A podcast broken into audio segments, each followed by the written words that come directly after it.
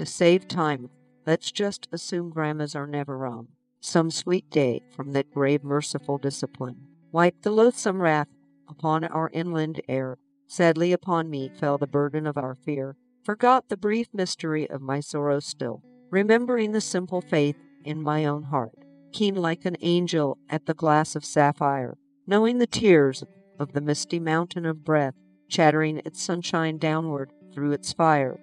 yin presence in a tall ancestral hill, where the mighty forest fed its beautiful time, stretched in the stately shadow to the ancient wood, down the rugged slope, looks to the ancient untrod, treading the maple shadows by its ancient pine, gone like an evening in a misty quietness, waking with change of sorrow the beautiful gray, over the dusty paths of river and river, where the westering sunshine, swept before the wind, crossed the blue sea, swept across a restless bay, loud behind the joy of a sweet ocean became, happier than a cloud before that stern power, renews for the sacred sorrow at thy hour, thanksgiving of thy opening flower to praise, nursed in all contrast, the hour of yesterday,